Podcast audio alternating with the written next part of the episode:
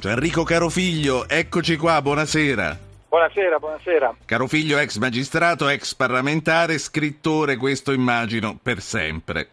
Lei torna in libreria? Eh, che dice? Oppure pensa sì, che si stancherà anche di scrivere? Noi speriamo no, di no. Tra l'altro, Anch'io spero di no. ho scoperto che qui ha una lunga fila di fan che aspettano l'uscita di ogni libro. Senta, lei adesso Sono torna, in libreria con l'avvocato Guerrieri che è alle prese con un magistrato corrotto.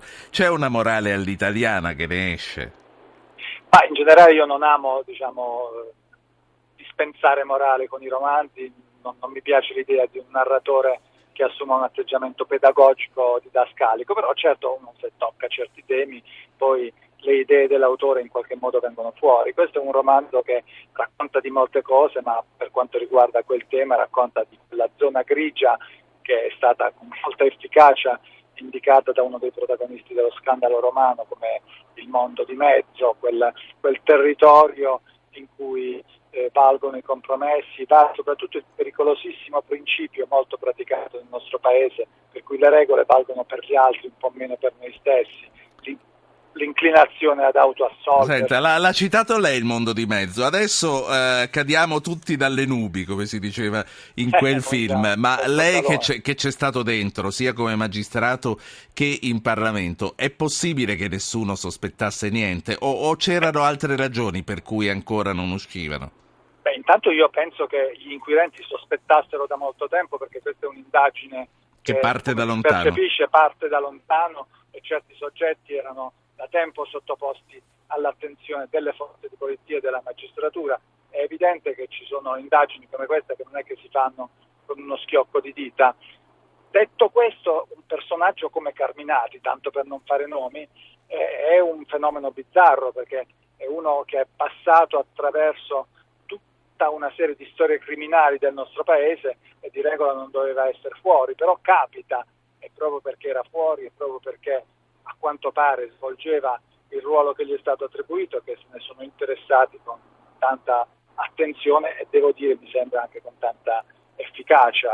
Il fenomeno criminale che viene fuori è molto interessante dal punto di vista sociologico e criminologico, Certo. perché è un impasto di estrema pericolosità e clamorosa cialtroneria, si mischiano cose e questo non è affatto un modo per eh, come dire, sminuire eh, la gravità del fenomeno che è, è- straordinaria, però quando uno legge di intercettazioni in cui il criminale, probabilmente di tipo mafioso, per telefono dice a una delle vittime ti taglio la gola, eh, si rimane trasecolati perché insomma io ho fatto per tanti anni l'investigatore in questo, questo ambito, non ho mai sentito un mafioso delle nostre parti che dicesse a una vittima a telefono ti taglio la gola e quindi c'è un impasto di cialtroneria e, e di senso di impunità in questo che deve indurre Certo. riflettere. Senta, eh, le dicevo che ho scoperto che un sacco di colleghi eh, aspettano con ansia l'uscita dei suoi libri e ne ho voluto chiamare uno, è Andrea Nobili dell'agenzia Agi. Eh, buonasera Andrea. Buonasera. Allora, eh, caro figlio, è tuo da intervistare. Tu l'hai già letta la regola dell'equilibrio? Assolutamente no.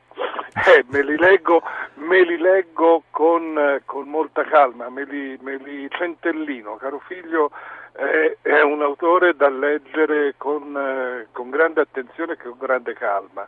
Eh, l'ultimo che ho letto è un po' più vecchio, che è Il bordo vertiginoso delle cose, e si ritrova eh, un, eh, la storia di un eh, adulto che ripercorre pezzi della sua adolescenza. È una cosa che capita eh, a molti di noi che, hanno- Sì. che abbiamo lasciato la, la città in cui siamo nati di andare a ritrovare eh, atmosfere, climi e, e- e sensazioni che... Andrea, io ho chiamato il collega giornalista anche per farmi affiancare in una, almeno in una domanda al- allo scrittore.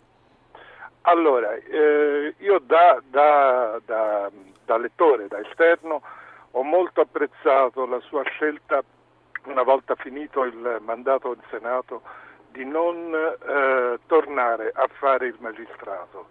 La trovo una scelta di, di rispetto verso l'istituzione e di, eh, anche di coraggio nel lasciare la rete di, un, eh, di uno stipendio sicuro da eh, statale eh, per giocarsela con, con il eh, lavoro da scrittore. Sì, ci sarà anche forse la pensione provato, parlamentare però... o no?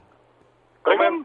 Ci sarà anche la pensione da parlamentare? Eh, no, no, no, no, io non percepisco eh. nessuna pensione. Ah, perfetto. La pensione c'ha ancora una decina, no, una quindicina d'anni. Ah, perfetto. Io, io non, prendo, non, prendo, pensioni, ne prenderò diciamo fra, fra molti anni e somme molto Quindi modeste. a maggior ragione, come sottolinea Andrea Nobili, un, ci sono, ci sono un po di, una un scelta di importante, sì.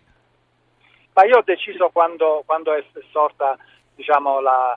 Eh, necessità di decidere, cioè quando, quando, è finito il periodo da parlamentare dovevo insomma, decidere se rientrare in magistratura, ho pensato che eh, le priorità della mia vita si erano invertite. Io per molti anni ho scritto e ho fatto il magistrato e la gerarchia era chiara, il lavoro di magistrato era la prima cosa e la scrittura la seconda.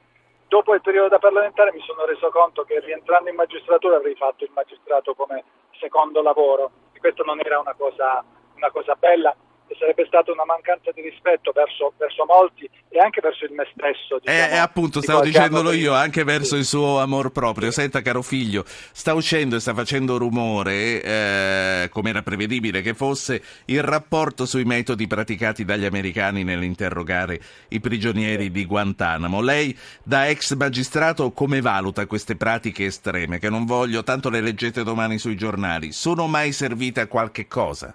Ma guardi, io ci ho scritto un po' su queste cose, su, su, eh, mi, mi, capita, mi capitava mi capita di insegnare eh, tecniche di interrogatorio. E una delle questioni fondamentali della brutalità o della violenza o addirittura della tortura, a parte la sua illiceità morale, che molto spesso eh, non produce risultati, nel senso che la persona torturata, la persona picchiata, la persona sottoposta a violenze anche soltanto psicologiche, arriva ad ammettere cose che non ha fatto, ad accusare persone che non dovevano essere accusate, semplicemente per sbarazzarsi del peso della violenza, della tortura, della pressione psicologica.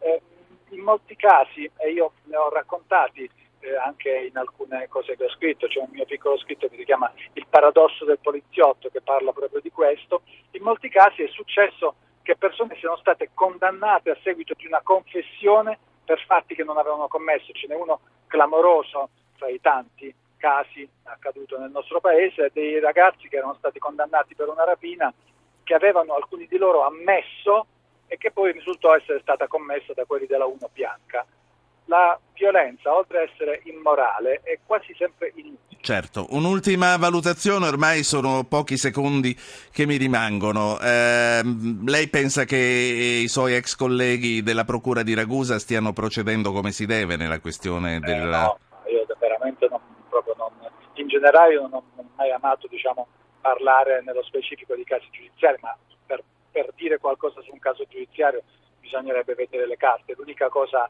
l'unica cosa che mi sento di dire è che a me, come ad altri miei ex colleghi, nel senso i magistrati, eh, sin dall'inizio la vicenda e la posizione purtroppo di questa donna sembrava diciamo, poco chiara. Ecco.